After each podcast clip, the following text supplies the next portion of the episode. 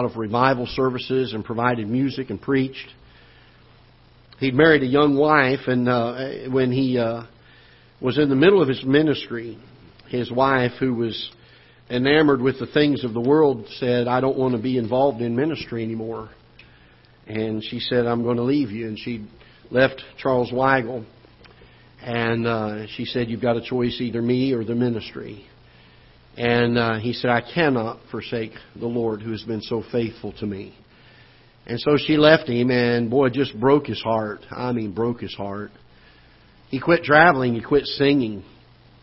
And for five years, he did not uh, do anything as far as ministry was concerned. He had a, a place down in Florida that he went to for vacation time and to get alone with the Lord. He was sitting on the dock one evening and during that five years and was at probably the lowest point and his heart was just so sorrowful and broken over all this that had happened and taken place. He was sitting on the edge of the dock one evening in the dark, and he looked down at the water and he thought how easy it would be to slip into the water and no one would even miss him and he would drown and take his own life. God spared him that night. God kept him from doing that. A few years later, he was in attendance at a, a revival meeting in Indiana. And one of the men that were on the platform during that camp meeting looked back and saw Brother Weigle in the crowd, and he said, Brother Weigle, I'd like for if you would to come to the platform. And he came up and he said, If you would, I'd like you to sing us a song. And uh, Brother Weigle reached inside of his coat pocket. And he pulled out a little piece of paper. It was all raggedy and tattered and had been well worn and tear stained. And he sang that song, a song that God had given him in his darkest hour. I would love to tell you what I think of Jesus. He did something that no other friend could do. He said, I'll tell you how he changed my life completely. What a, what a, what a message.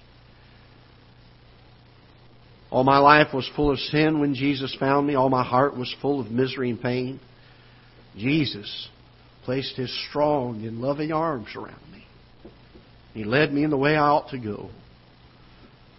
So many wonderful truths that God had given to Brother Weigle in his darkest hour.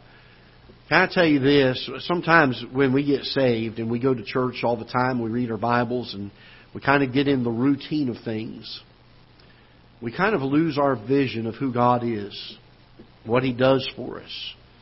And we do us well from time to time to look back and say, Lord, uh, what an amazing God you've been to me. The blessings that you've brought into my life. I love Brother Richard's testimony in Sunday school this morning. He said, I like to call them little miracles.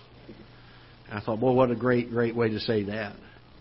The truth is, we live every day with God's bounty upon our lives, don't we? We don't deserve any of it, but He gives it to us out of His bounty, out of His grace, unmerited favor, and we thank Him for that. Let's take our Bibles this morning and turn to Matthew chapter number 5. We are uh, on our fourth or fifth week, I believe it is, of studying the Sermon on the Mount and uh, have been dealing with the Beatitudes. The, uh, the message is the longest recorded message that we have in Scripture of the Lord Jesus Christ. And uh, he's not teaching here or te- preaching on salvation. He, the entirety of this message is a message of discipleship after we are saved, we're to live for the Lord. We're to uh, be discipled. In other words, uh, we're to be taught the oracles of God's Word, the things that are given to us um, in the area of how we're to live, uh, how we're to walk, how we're to grow in the Christian life. And so, God has at this point chosen His 12 disciples. He did that in chapter 4 of Matthew. And as he continues to teach them, he teaches them what he desires to see in their life and what makes him happy, what pleases him. It would do us well to, from time to time, in fact, I would think on a fairly often basis, to go back and read Matthew chapters 5, 6, and 7 and read the Sermon on the Mount in its entirety. Because in it, God gives us what makes Him happy, what His desire for our life is. He teaches us things that, to be real honest with you, are contrary to a lot of, a lot of what society tells us, tells us is right. And he contradicts that. He says, that's not right. He said, I'd rather you live this way, and this is more pleasing to me. And so he's teaching this to his disciples. And uh, as we got to the first part of this, the Bible says that uh, he uh, uh, left the multitudes and he went up into a mountain. And when he was said, his disciples came unto him. We talked about the difference between being part of the multitudes and being the disciple. And we each have the choice, don't we? God doesn't force us. God gives every one of us a choice. We can either be the multitudes that are gathered around to see something unique and amazing, or we can be a disciple who says, I'm going to give up that which I love so that I can gain Christ. I want to know Him. I want to know everything about Him. I want to learn from Him. I want to learn at His feet. I want to do things that are pleasing to Him. And we have the choice whether we're going to be the multitude or whether we're going to be the disciple. If we're going to be the disciple, it's going to cost us. These disciples left their boats, their nets, their families. They left the multitudes, and they went up the mountain. It took a little bit of effort, took a little bit of sacrifice on their part. In fact, it took a lot for them to come to the Lord and say, Lord, above all of these things, we desire you. I really think that ought to be the heartbeat of every Christian. That we desire God more than anything else in life more than any of our recreational things that we enjoy, our hobbies. We ought to desire Him. There was a song years ago written that said, I'd rather have Jesus than anything. I'd rather have Him than riches or gold. I'd rather have Him than fame and wealth and prestige. I'd rather have Him than all the kingdoms of the world. I'd rather have Christ than anything. And that ought to be the desire of every Christian's heart. And he begins to teach them in verse number 2, the Bible says, And he opened his mouth and taught them, saying, Blessed are the poor in spirit, for theirs is the kingdom of heaven. Blessed are they that mourn, for they shall be comforted. Blessed are the meek, for they shall inherit the earth. We've spent the last three weeks dealing with these three um, uh, Beatitudes. And these three are kind of grouped together among themselves as dealing with the inner man. And Christ needed to make sure that, and he was telling the disciples before you can learn anything and before this can affect your actions, um, before you can begin to grow in this area, there are some things inwardly that need to be dealt with. He said there needed to be uh, uh, an idea of being poor in spirit, to not be full of ourselves, to realize uh, the absolute dependency and need that we have for the Lord Jesus Christ. Uh, so so uh, often we are self-sufficient, aren't we? Even in our Christian lives, we, we kind of bolster ourselves up by our, our, the way we dress, the church we attend, and the Bible that we carry, and we kind of, boy, we're, we got it all together, Lord, and I'll tell you what, I'm a solid Christian because of all of this. Uh, the disciples needed to get to a point, and God told them, He said, if you're going to be this disciple, and you're going to learn these things, you need to learn to be poor in spirit. To not be like the church at Laodicea who said we're, uh, we're rich and increased with goods and have need of nothing, but to come and to realize that we are poor and wretched and naked and blind. And we are in absolute need. And every one of us that are sitting here today, no matter how long we've been saved, no matter how long we've been walking with the Lord, have a desire or have a need today to rely upon the Lord Jesus Christ for every part of our life. We are dependent upon Him. But there's there's the, the, the possibility from time to time of getting to the place where we feel like we've arrived. It's interesting to me that one of the greatest Christians mentioned in Scripture, the Apostle Paul, that when he got to the end of his ministry, he said, Not as though I had already attained. He said, I, I realize I have not reached the mark yet. He said, I'm pressing for it. I'm not there yet. And the desire of the Christian life ought to be a realization of this that we've not arrived. Uh, we've not, we've not made it to the top of the pile. But we stand every day in dependence and in desperate need of the Lord Jesus Christ. There needs to be that sense of humility and emptying of ourselves. And I've said this before you cannot fill a vessel that's already full of something. Uh, there's got to be an emptying of self before the Holy Spirit can really have His full control over us. Even though He indwells us, He, he does not always control every part of our life, does He? Because we take control of that from Him. And that's what He's telling His disciples. He says, You need to be poor in your spirit. You need to get to the place where you, you need to, to have a, a dependence, an absolute dependence, a, to realize that we, we really are nothing. We really are nothing. And we really need Christ to help us to become what we ought to become. And then he talked about in the, verse number four, they that mourn, and the idea that there needed to be a, uh, a mourning over. Again, he's talking to disciples here. He's not talking to the lost. He talks about those that are blessed that are mourning, and what would they have to be mourning over? What would disciples need to be mourning over? The only thing I can find in Scripture that as Christians we ought to mourn over is what Christ mourned over. And that was the sinfulness of man. Specifically, our own sinful natures. There needs to be a view of sin the way God sees it in our lives. And, and second only to getting to the place where we become self-sufficient and then stand in need of being poor in spirit. Second only to that, I believe, and maybe not even second to that, is the fact that we look at our lives and sin that we have in our lives does not seem to cause us to sorrow. We don't seem to be broken over our sin. We don't seem to look at it and say, this, this is something that is, is, is contrary to God. Uh, understand this. Our righteousness and God's righteousness don't always match up. You ever notice that? What God de- determines to be right is not always what we determine to be right. I, I uh, many of you know I'm a single parent. And uh, as a man, some of you ladies will attest to this probably, men are not gifted. God did not give us the natural gift of housekeeping. I'm sorry, He just didn't do it. These men that stay home and, and try to help their wives with the house, I've known wives that have said, honey, just leave it alone and let me do it. Have you ever seen that? Because uh, uh, the Bible talks about as the man wipeth the dish. And the idea in that passage when it talks about that is how poorly he does it. Because that's not the gift that God gave to him. Uh, it's interesting that I'll I'll clean my house, and I, I a few years ago, my mom, for the first time since I've lived up here, was coming to visit. Boy, I was excited. I, my mom and my sister were going to come up, spend a few days, and I thought, man, I am going to get my house spotless.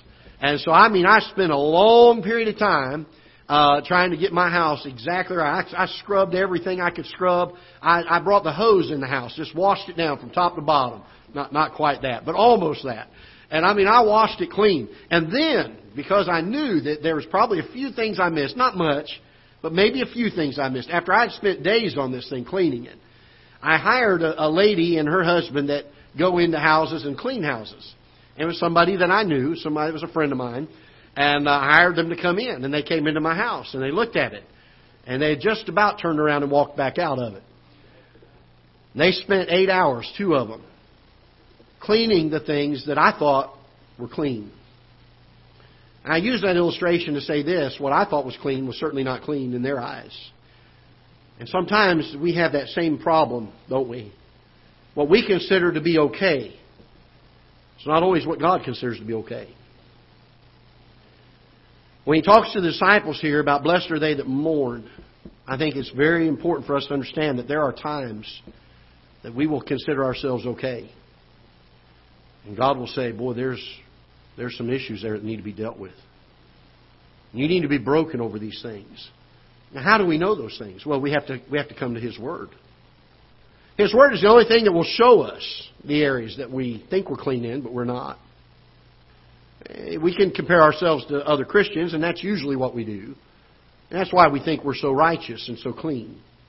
Because, boy, we're way better than that person over there. But that's never our rule. That's never our, that's never our, our gauge. That's never our standard of measurement. Our standard of measurement has to be God's Word. It has to be the one we come back to it. And, by the way, I, I'm not trying to make myself uh, or compare myself to Brother Mark or Brother Kevin or Brother uh, Harold. I'm not trying to compare myself to them and, and say, well, how do I measure up in, in relation to how they live their life? Uh, that, that is of, of no concern to me. What has to be of concern to me is how do I measure up with this book right here? Because it's the authority.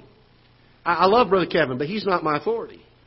I love Brother Mark, but he's not my authority. I love Brother Harold. He's not my authority. What my authority is is this book. And when it comes to is my life the way it should be, I have to say, is it lining up with Scripture? Not is it better than my friend over here? And so he tells the disciples, you need to get to a place where sin is sinful to you again. You need to see sin the way that I see sin. And when I mourn over sin, you need to be that way.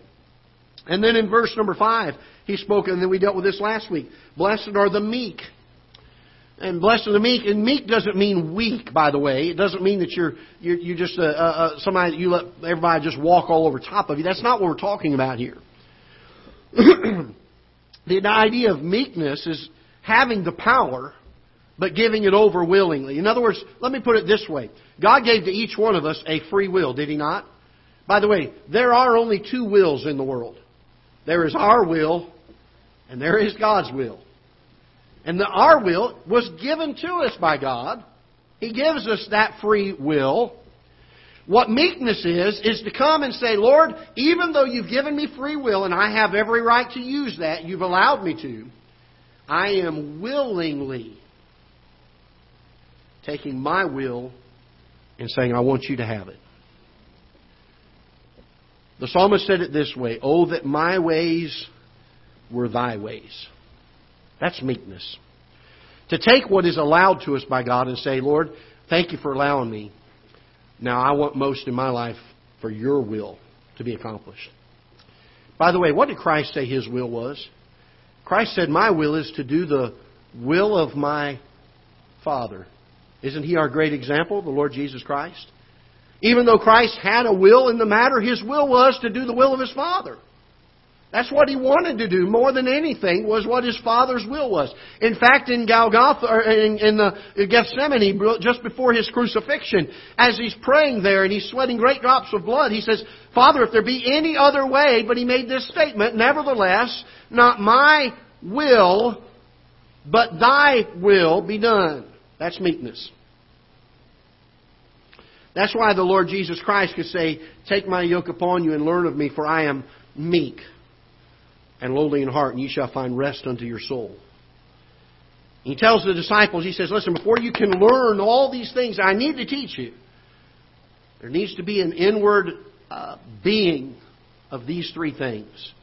There needs to be some things done on the inward part, the, the heart, that address these three areas.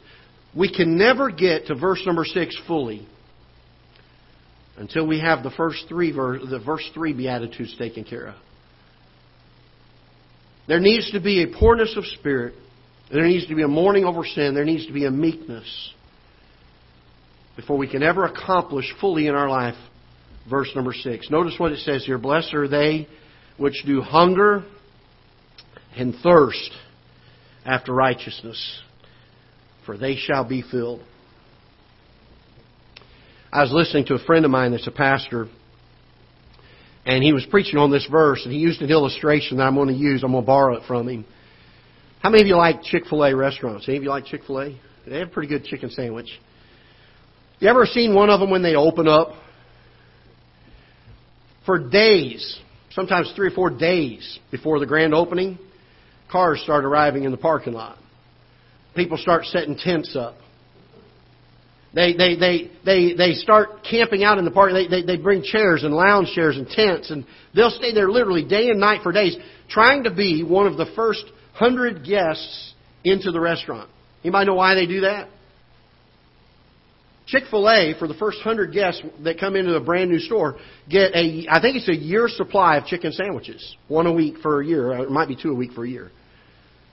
They're hungry for that sandwich, and it, motivates them. Their appetite for that Chick fil A sandwich motivates them to do things that they normally wouldn't do. Their appetite just really was a motivating factor. And when, when the Lord Jesus Christ here speaks of the fact that blessed are they which do hunger and thirst after righteousness, notice he's not speaking here of an appetite for physical food, but he's speaking here of having an appetite for the righteousness of the Lord Jesus Christ. He's speaking here of, of seeking and desiring the way that we desire food. And don't we all understand this? I remember when I was in college, my sophomore year, uh, my mom and dad didn't have a lot of money, and uh, I was trying to pay my way through college, and I had a couple jobs. And one of my jobs began on Friday at 5 o'clock in the afternoon. And my shift for my job went from 5 o'clock Friday afternoon until 10 o'clock Sunday morning. That was my shift. I was on duty during that time. I, I, I couldn't sleep. It wasn't a place. I, I had to be awake, and I had to, had to had to be at work on location for that period of time, and would work a lot of hours over the weekend so that I could pay my bill on uh, to the college. The college only allowed us. We paid for room and board, and uh, so if we were going to be away from the campus, for an eight hour shift or a 10 hour shift. They understood some guys worked uh, overtime. They would allow us to get two sack lunches to take with us to the, to the, to the, um, uh, to work. What they didn't account for was somebody that had to work from 5 o'clock Friday till 10 o'clock Sunday morning. And I'm going to tell you what, I was, I was, you know, 19 years old. I'm a growing boy, you know, almost a full grown man. And my appetite was strong. And I'll be real frank with you. I was, I was hungry. I was very skinny at the time, very athletic. I burned a lot of calories. And it was in the middle of winter in the Chicago area and it was outdoor work. And I'm going to tell you what, I got so hungry on those weekends, so hungry. I didn't have money to buy food. And I remember the pain of the, that hunger. And I, I told the Lord years ago, I said, Lord, if I ever get to where I can pay and afford a meal, I will never be hungry again. And you can tell I haven't been. I hate being, my kids will tell you, I hate being hungry. I was in Haiti a number of years ago. I was watching as these these kids who didn't have much food. In fact, we went to an orphanage and they got a each got a helping of rice. they got two helpings of rice a day is all they could eat. And they were fortunate. As we drove down the roads, we watched people that were making uh, patties out of the mud and some herbs. And they would put them out on these rocks and let them stiffen up, and then they would eat them in, in, in just trying to take that, that hunger out of their stomach. The mud and herbs. They just didn't have any food. Jesus telling his disciples here, Blessed are they which do hunger and thirst after righteousness. Probably one of the greatest disparities in the Christian life in the day that we live is for Christians that will say, I want to hunger and thirst after the righteousness of God. I've, I've had people over the years say, Well, I just don't get a lot out of church. I've heard people say, "Boy, I, I, I tell you, I, when I first came here in the church, it was exciting, and I got so much out of it, and and boy, it was stirring my heart." And then after a year or two or three, to say, "Well, I'm just not getting as much out of it as I used to. I, I just don't seem to be getting a whole lot." We begin to lose our appetite. I want to I want to deal with this for a few moments this morning, if I may, and try to be a help to you. I'm not the world's best cook. And because of that, my son and I we eat out a lot. But I do cook some, and and I try to buy uh, stuff at the grocery store. Uh, I don't know what it's like to make a shopping list, ladies. I don't. I, I know y'all do that. You have to be organized. I don't do that. I just show up, and what looks good, I grab it and I buy it, and usually it doesn't get used and ends up in the trash sometime later. I remember my daughter coming a few years ago. In fact, my my middle daughter came yesterday to my house, surprised me. She came up for the weekend from going to college, and she walked in the door and surprised me. First thing she did, go to the refrigerator. Poor college student, that's what they do. She opened the refrigerator, she looked in there, she said, Dad, you don't have any food. I have all kinds of food in there. I, I mean, I have really good stuff in there. You know, I got, I got uh, yogurt and uh, I think I had some Apple Jacks, and um, I think in my cabinet I had some Swiss cake rolls, and I had some. Oh, I had some ranch Dorito chips. And oftentimes I'll cook a meal, and my son will say, "Dad, I'm just not hungry." You know why he's not hungry? You guys will know why. Parents, why why is he not hungry? Because between breakfast and lunch, what was he doing? He's going to the pantry. He's getting the chips out. Not a wholesome meal, but junk food. And because of that, he didn't have any appetite, did he? The, the thing that was good for him, the meal that I did fix, it was a decent meal, he didn't have a hunger for anymore. You know why? Because he had filled up his stomach with things that weren't that healthy. There's a, there's a lesson to be learned by this. The Bible tells us, Blessed are they which do hunger and thirst after righteousness. All of us have appetites. But our appetites are not always after the things of righteous, righteousness. And one of the reasons we do not hunger and thirst for righteousness is because we have appeased our appetite with other things. We begin to appease it with. I, I, I was listening to one fellow. He said, "What do you listen to when you're cleaning the house? You put the headphones on. What kind of music you listening to? What kind of when, when you go to work out? Well, you need that driving beat, right? You need to get that that that that, that heartbeat up. He talked about things you put in your ears. he talked about the things that we watch on our computers, on our television sets, the places we go for entertainment, the things that we uh, allow our minds to think about and dwell on. And then we wonder why there's no appetite when we come to church. It's because we have filled the heart, our will, not His. We have, we have, we have filled the appetites with things that are not good for us. I've heard people say, well, I just, I just don't seem to get a lot out of my Bible reading anymore. I, I just, I've tried, I've prayed, and it just doesn't seem like God is, is really there, and He's not really hearing my prayer. And I talked to a fellow this week about that. I just don't know that He's answering my prayer. I, I'm really trying. I'm struggling here. I, I used to enjoy going to church. I used to love the things of the Lord. I don't enjoy them much anymore. You've lost your appetite.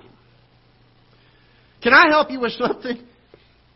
The way you get your appetite back. I remember when I was a kid, and uh, we weren't allowed to go to the pantry unless we asked Mama. And in, between lunch and supper, if I said, "Hey, Mom, can I get some cookies?" she would say, "No. It will spoil your what? Your supper." Can I tell you the best way to get your appetite back is to quit feeding the flesh? and you'll have an appetite for, righteous, appetite for righteousness. What some of us need to do is ask God to come and open our spiritual pantry door. And do like my daughter did a few months ago, my oldest daughter, when she came to visit me. She came to my pantry and she pulled the trash can over. And she began to grab one thing after another and throw it in the trash. Dad, that's not good for you. Dad, that's not good for you. And what we need to do sometimes in our life is to have God come to our spiritual pantry and look inside here and say, that's not good for you. Get it out of your life. You've been watching those things, not good for you. You've been listening to that stuff, not good for you. You've been going those places, not good for you. You've been entertaining yourself that way, not good for you. And all of a sudden, you won't have anything in the pantry. And when dinner time comes and it's time, you're going to say, Man, I'm starving. I can't wait to come to my Bible and see what God has to tell me today. Boy, we get to go to church on Sunday morning. I wish Pastor preached three times longer. I haven't heard anybody ever say that one. But where is that hunger and thirst for righteousness? Our appetite will determine two things. It'll determine, number one, what we are. I found this that we always find the time to do the things we want to do, don't we? And the second thing is our appetite will control what we do. It'll control, first of all, what we are on the inside. It'll control, secondly, what we do. And here's the problem. The Bible teaches us that we should keep our bodies in subjection. We should keep our minds. The Bible says, keep your heart for, with all diligence, for out of it are the issues of life. In Philippians, it tells us that we're to, uh, we're to uh, think on things that are pure and just and right and holy. The importance of keeping our heart Here's the problem that we face when we should be, as God's children, when we should be controlling our appetites, what we're instead doing is allowing our appetites to control us. By the way, that's why our churches are in the messes that they're in. Because they're filled with people in the congregation and even in the leadership that want their appetites to control what they do in the church. And so they bring the world in. They bring the things that cause people to say, boy, that was an exciting service. The smoke was great. The lights were great. The sound was awesome. The music was there. It made me tap my foot on the ground. And I'll tell you, I could, I just had a sense and a feeling. There was a stirring of emotion. I have no doubt. But we have allowed the appetite to control us. Rather than saying, I want to control my appetite so that I'll hunger and thirst after righteousness. Yes, I want that Swiss cake roll, but I'm not going to eat it because I get to have broccoli for supper. I'm not saying that the Bible's like broccoli. I am saying this righteousness and the hunger and thirst for it is certainly good for us. It's wholesome for us. By the way, it's by that that we grow spiritually.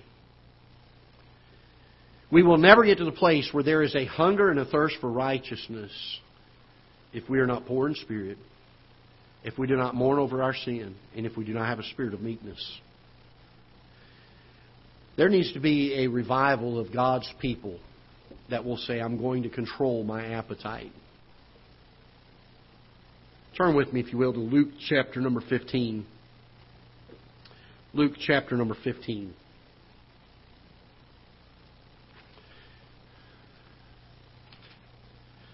We're going to look at two passages and we'll be done. Luke chapter number 15 and verse number 11.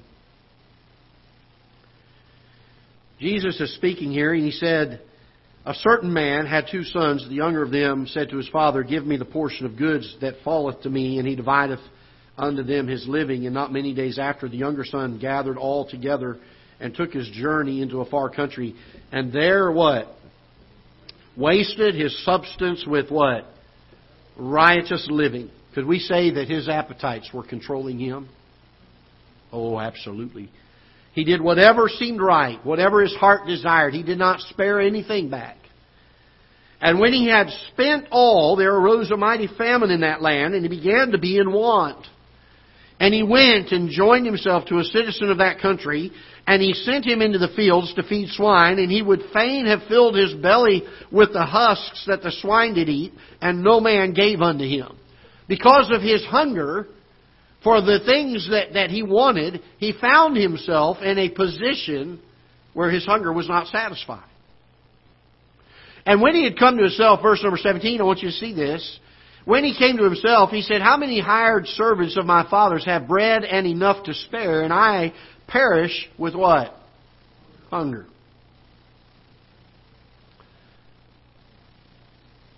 He said, I will arise and go to my father, and will say unto him, Father, I have sinned against heaven and before thee, and am no more worthy to be called thy son. Make me as one of thy hired servants.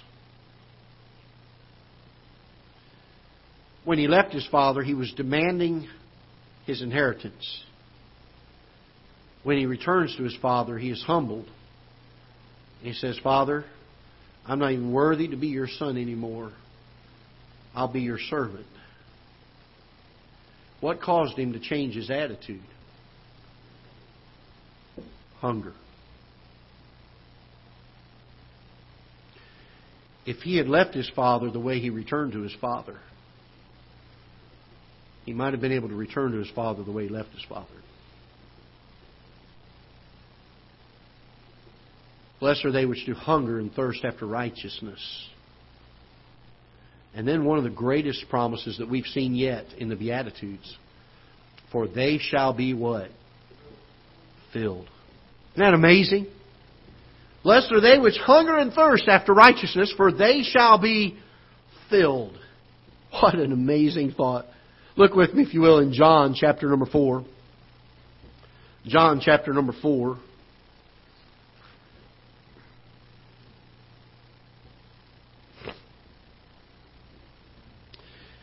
In verse number 7, there cometh a woman of Samaria to draw water. And Jesus saith unto her, Give me to drink, for his disciples were gone away into the city to buy meat. Then said the woman of Samaria unto him, How is it that thou, being a Jew, askest drink of me, which am a woman of Samaria? For the Jews have no dealings with the Samaritans. Jesus answered and said unto her, If thou knewest the gift of God, and who it is that saith to thee, Give me to drink, thou wouldst have asked of him, and he would have given thee living water. The woman saith unto him, Sir, thou hast nothing to draw with, and the well is deep. From whence then hast thou that living water? Art thou greater than our father Jacob, which gave us the well and drank thereof himself and his children and his cattle? And this woman is is, is honoring and magnifying Jacob and the, the well that had been he's she's she's she's giving glory to the well. And and Jesus answered in verse number thirteen and said unto her whosoever drinketh of this water shall what?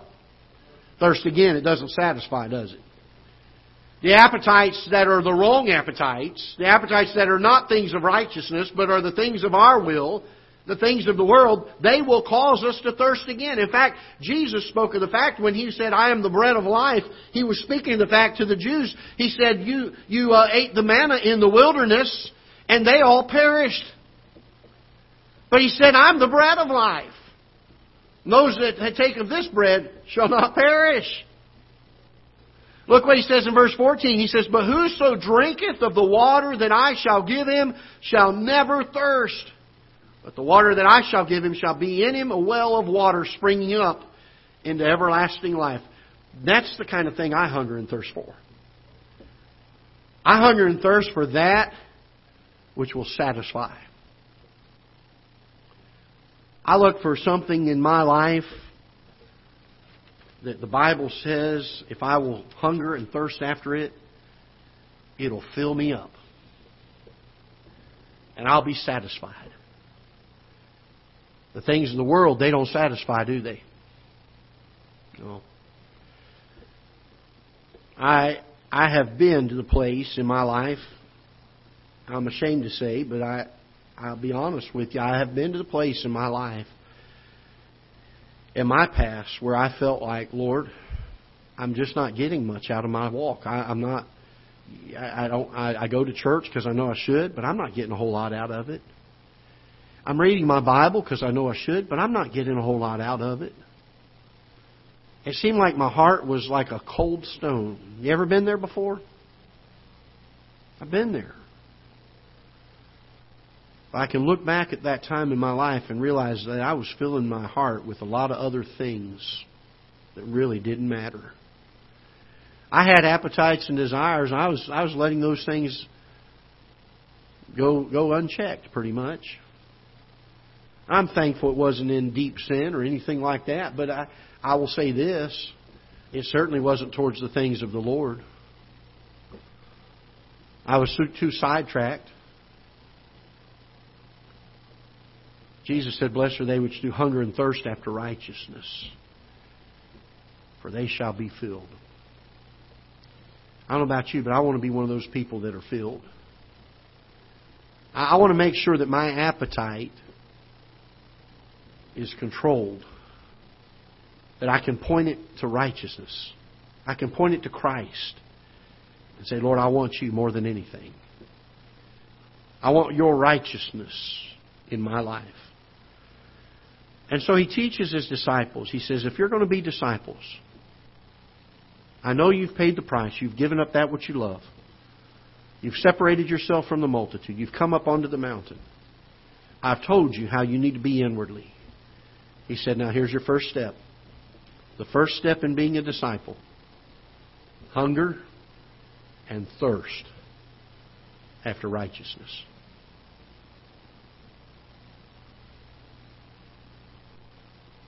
When we have the opportunity to attend something where we will spend time praising God together, hearing some preaching, or we have an opportunity to do something in the world. What is our choice? You see, we have the appetite, do we not? To do whatever our will wants to do. But rather than let that appetite control us, why not say, I'm going to control it? And I want, with my appetite, more than anything, the righteousness of God. I want to walk after Him. I want to seek Him. And by the way, it'll be amazing. It will be amazing how the pages of Scripture will begin to open up in your heart and in your mind. You'll, you'll start coming to church, and even though you have to sit here and listen to me every week, you'll get something out of it. And you'll be like, wow, that was good. I enjoyed being there. Not because I'm a good preacher, but because your heart is hungering and thirsting after righteousness. God gave us the promise. If we can hunger and thirst after it, He'll fill us. He'll fill us. That's what I'm looking for in my life. I hope that's what you're looking for in your life. Let's stand together, shall we?